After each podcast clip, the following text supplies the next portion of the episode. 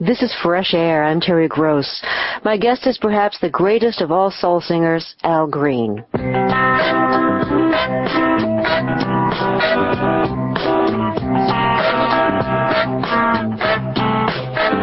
so tired of being alone. I'm so tired of being alone. Won't you help me, girl, just as soon as you can? People say that I found a way to make you say that you love me. Hey, baby, you didn't go for that. It's a natural fact that I won't come back. Show me where it's at. I'm so tired of being alone. I'm so tired of being alone. Al Green had a string of hits in the seventies, including Tired of Being Alone, Let's Stay Together, Call Me, Take Me to the River, and Love and Happiness. He made those hits with producer Willie Mitchell, the force behind the Memphis-based label Hi Records. Green's success, and his image as a sex symbol, brought its own problems and temptations. In nineteen seventy-four, an angry former girlfriend threw a pot of steaming grits on him. He landed in the hospital with second-degree burns. She killed herself. This incident got Green to question what he wanted musically and spiritually. By the end of the decade, he gave up secular music for several years and performed only gospel. In nineteen seventy-six, after being ordained as a minister, Al Green bought a church in Memphis, the Full Gospel Tabernacle, where he continues to preach. He tells his story in the new book, Take Me to the River. Before we meet him, here's one of his gospel recordings. I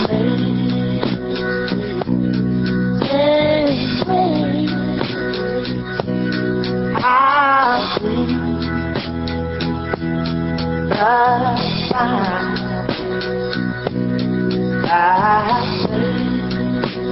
pray for it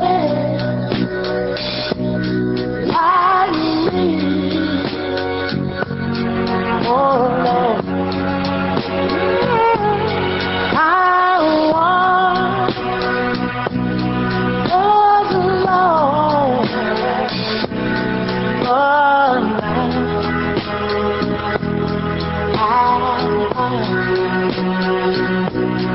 I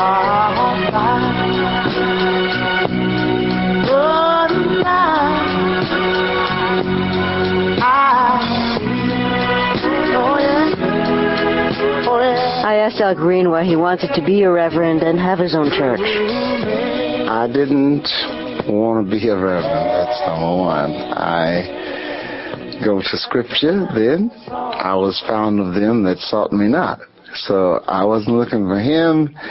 He pulled me out. So I didn't want to be a reverend. That's one thing I didn't want to be. Okay, number two, to have my own church was merely to get out from under the weight of the steady pressure getting louder and louder, the scripture quoting getting more familiar and more frequent, the urgency to pursue that for which I was pursued.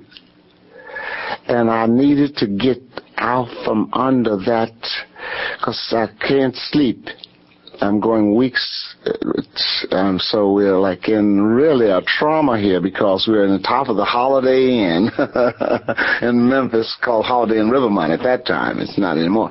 But myself and Reverend James Netters uh, having prayer in the floor, in the suite on the twelfth floor. I mean, I don't know. Um, there was just so much extreme.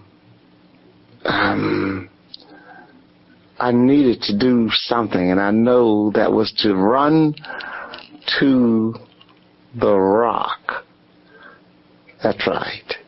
So you had no choice. I really had no choice, right, because other than that, I'm going out of my out of my cycle, right. Now, now, do you get a, a different feeling singing in church, in your church now, than you used to get on a concert stage? Oh, yes, two different uh, things altogether. Singing on the concert stage is like water. Singing in the church is like oil. Oil is symbolistic of the Spirit. So therefore, uh, you know, of course, you know which one has the upper hand. Okay. The sacred spiritual things. That's right. It's uh, much better. It's... Now, um...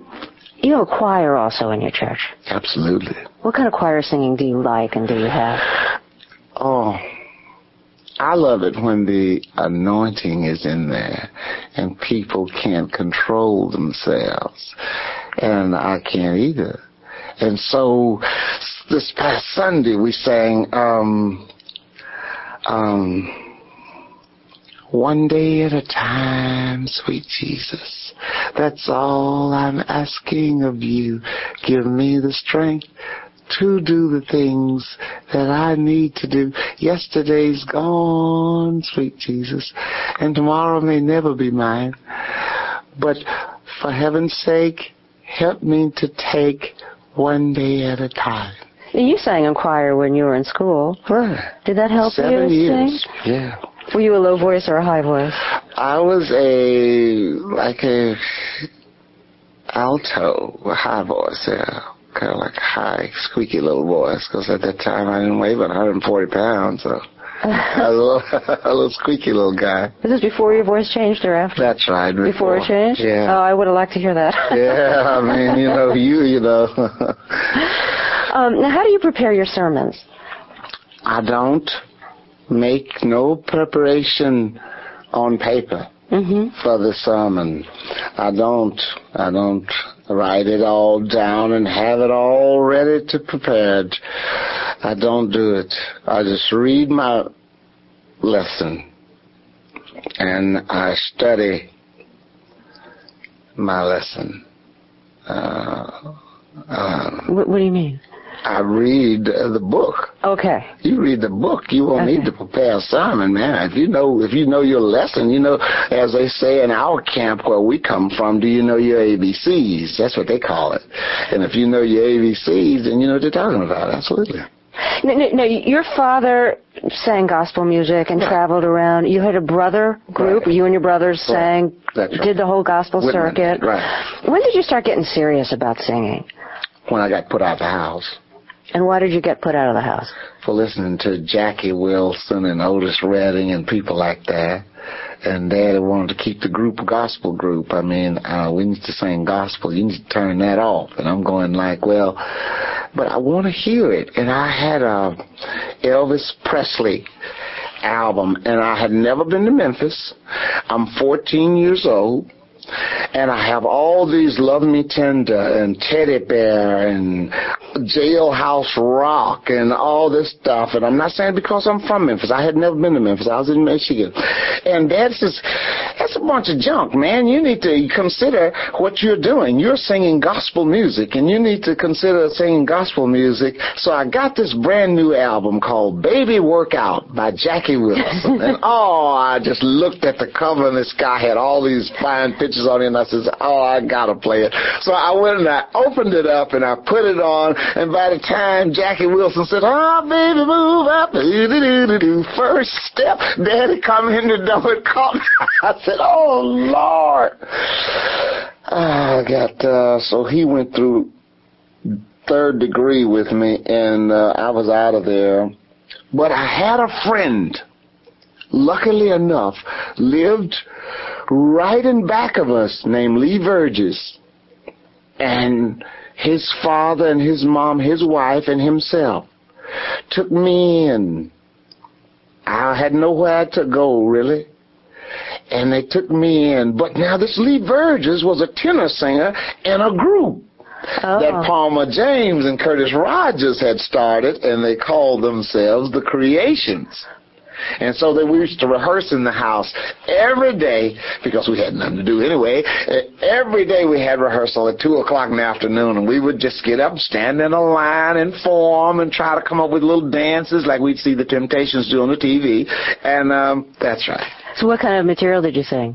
With the Creation. Oh, God, I, we sung everything that was on the radio. Covers. I mean, that's right. Uh, Doctor Bay, uh, Wilson Pickett, a